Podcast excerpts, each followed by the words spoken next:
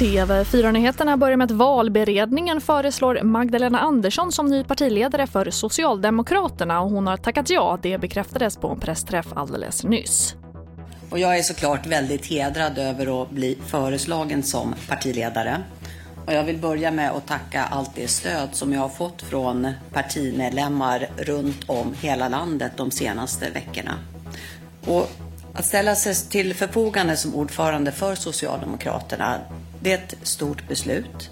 För Socialdemokraterna är ju Sveriges största parti. Vi är del i en arbetarrörelse som i generationer har kämpat för alla människors lika värde och rätt. Och det sa finansminister Magdalena Andersson och hela pressträffen kan du se på tv4.se. Och polisen har gjort flera tekniska fynd i det omfattande sökandet efter den försvunna kvinnan Beata Ratzman. Enligt uppgifter till TV4 Nyheterna handlar det om en väska. Det finns också uppgifter till Sydsvenskan att ett klädesplagg med blodspår hittats. Men det här är inte någonting polisen vill bekräfta.